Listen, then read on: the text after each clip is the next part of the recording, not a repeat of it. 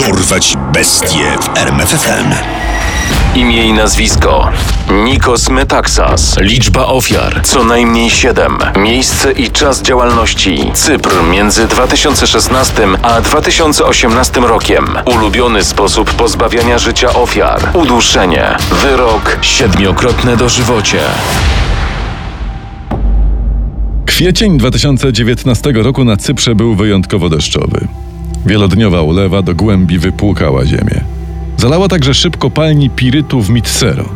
Dzięki temu przejeżdżający obok kopalni na rowerze niemiecki turysta zauważył coś, co zjeżyło mu włosy na karku. Nagie ciało, zawinięte w prześcieradło, dryfowało na wodzie. Kobieta miała związane ręce i nogi. Wezwana przez mężczyznę policja ustaliła, że jest to zaginiona niemal od roku 38-letnia Filipinka Mary Rose Taibursio.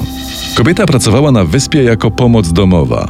W maju 2018 roku jej współlokatorka zgłosiła zaginięcie koleżanki, która zniknęła wraz z sześcioletnią córką Sierra Grace Seukaliuk. Dziewczynka nie pojawiła się w przedszkolu, co również zostało zgłoszone przez pracownicę placówki na policję. Ta ostatnia nie kiwnęła jednak palcem w tej sprawie, stojąc na stanowisku, że kobieta i jej córka pewnie opuściły wyspę. Odnalezienie zwłok Mary Rose skłoniło policję do zastanowienia się, czy w szybie nie znajduje się też ciało jej sześcioletniej córeczki. Gdy następnego dnia wszczęto poszukiwania dziecka, w tym samym miejscu co Mary Rose odnaleziono ciało 28-letniej Arian Palanas Lozano, zaginionej w lipcu 2008 roku. Ariane także była Filipinką. Również pracowała jako pomoc domowa, a jej ręce i nogi były związane identycznie jak u Tajbursio. Obie kobiety wysyłały ciężko zarobione pieniądze swoim rodzinom na Filipinach. Pod naciskiem opinii publicznej policja postanowiła w końcu podjąć poważniejsze kroki. Ariane Palanas Lozano. Ustalono, że Ariane Palanas Lozano także korespondowała na Badu z tajemniczym mężczyzną nazywającym siebie Orestes. Śledczy po IP komputera ustalili, że podejrzanym jest 35-letni Nikos Metaxas, szanowany kapitan Gwardii Narodowej. W jego komputerze i telefonie znaleziono też ciała innych zaginionych kobiet. Metaxas został aresztowany i szybko przyznał się do winy. Okazało się, że dwie zabite kobiety to tylko wierzchołek góry lodowej. Zabiłem ich więcej. Znacznie więcej. Aresztowany Metaxas podczas wizji lokalnej pokazał śledczym studnię znajdującą się na wojskowej strzelnicy, gdzie odkryto ciało kolejnej z ofiar. Była nią zaginiona w 2018 roku Nepalka Asmita Katka Bista. Kobieta była widziana ostatni raz, gdy wsiadała do białego samochodu. Znajomi zgłosili jej zaginięcie w konsulacie Nepalu. Niestety nikt nie przejął się losem Asmity. Podobnie jak to było w przypadku dwóch poprzednich ofiar. Uznano, że kobieta musiała opuścić Cypr i nie wszczęto poszukiwań. Zeznania Metaxasa, który chętnie współpracował z policją, pozwoliły na rekonstrukcję ostatnich chwil życia Nepalki. Wywiozłem ją autem poza Nikozję. Uprawialiśmy seks w samochodzie. Gdy się zorientowała, że wszystko nagrywam, opluła mnie. Udusiłem ją. Nie wiem, no zrobiłem to jakoś bezmyślnie. Nie wiedziałem, gdzie porzucić ciało, aż w końcu przypomniałem sobie o pobliskiej strzelnicy. Metaxas przyznał się też do zamordowania trzech kolejnych ofiar. Były nimi 36-letnia Rumunka Livia Florentina Bunea i jej 8-letnia córka Elena Natalia Bunea oraz 31-letnia Filipinka Marciar Valtes Agriola, która zniknęła w grudniu 2017 roku. Wszystkie były imigrantkami. Bunea była rozwiedziona, wychowywała samotnie córkę. Dziewczynka była dzieckiem autystycznym, wymagającym specjalnej opieki i czasu poświęconego na nią, dlatego jej matka miała problemy ze znalezieniem pracy. Matka i córka zaginęły 30 września 2016 roku. Metaxas wyznał. Zatopiłem je wszystkie w Czerwonym Jeziorze, w Mitsero. Nazwa akwenu pochodzi od koloru toksycznych chemikaliów, które trafiają tam z pobliskiej kopalni odkrywkowej Siarczku. Za pomocą ekipy wyspecjalizowanych nurków i robota z kamerą wyłowiono trzy walizki, w których znajdowały się będące w stanie niemal zupełnego rozkładu ciała kobiet. Były one obciążone betonem, tak by nigdy nie wypłynęły na powierzchnię. Dwa miesiące po aresztowaniu znaleziono sześcioletnią Sierra Grace Seukaliuk, córkę pierwszej odnalezionej ofiary Metaxasa. Dziewczynka została znaleziona w pobliżu Xyliatos. Metaxas przedstawiał różne wersje dotyczące jej śmierci. Uprawialiśmy seks z Mary Rose.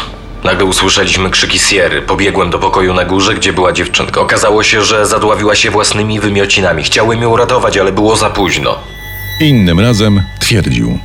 Byłem przekonany, że Mary Rose chce ją wychować na prostytutkę i być jej sutenerką. Nie mogłem do tego dopuścić, dlatego zabijając je uwolniłem je obie. Matkę i córkę. Kiedy indziej natomiast tłumaczył. Zabiłem Sierrę, bo musiałem pozbyć się niewygodnego świadka. Co miałem z nią zrobić?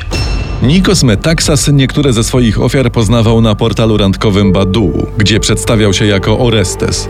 Swoje profilowe zdjęcie ukradł z mediów społecznościowych ze strony kolegi. Z częścią kobiet morderca zawierał znajomość na ulicy, zaczepiał je i proponował im pracę. Były to wyłącznie imigrantki zatrudnione na niskopłatnych posadach lub właśnie szukające pracy, dlatego dawały się skusić propozycją Cypryjczyka.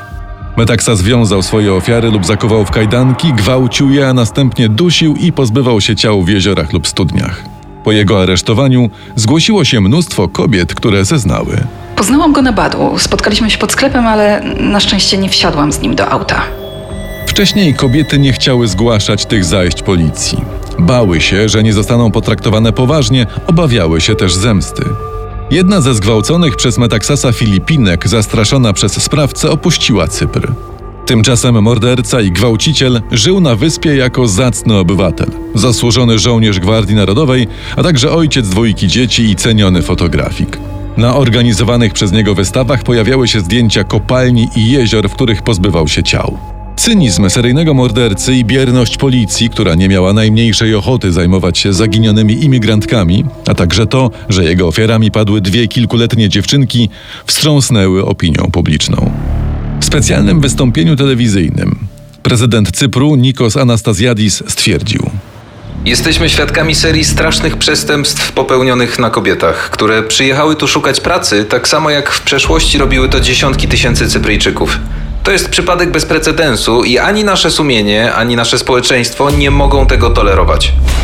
Mieszkająca na Cyprze, filipińska aktywistka działająca na rzecz obrony praw człowieka, Lisa Jatas, powiedziała dziennikarzom: Wybierał na swoje ofiary osoby, za którymi nikt nie stał, nikt ich nie mógł obronić.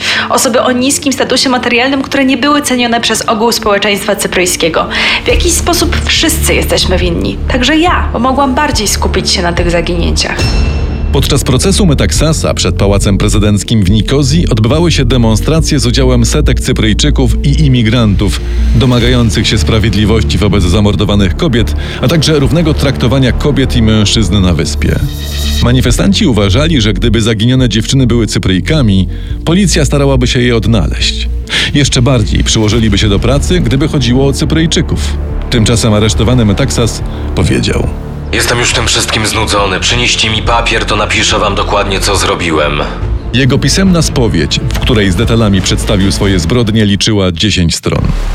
Podczas procesu Metaksas siedział w kamizelce kuloodpornej, ponieważ władze bały się, że może dojść do samosądu. Morderca wydawał się skruszony, podczas procesu często płakał.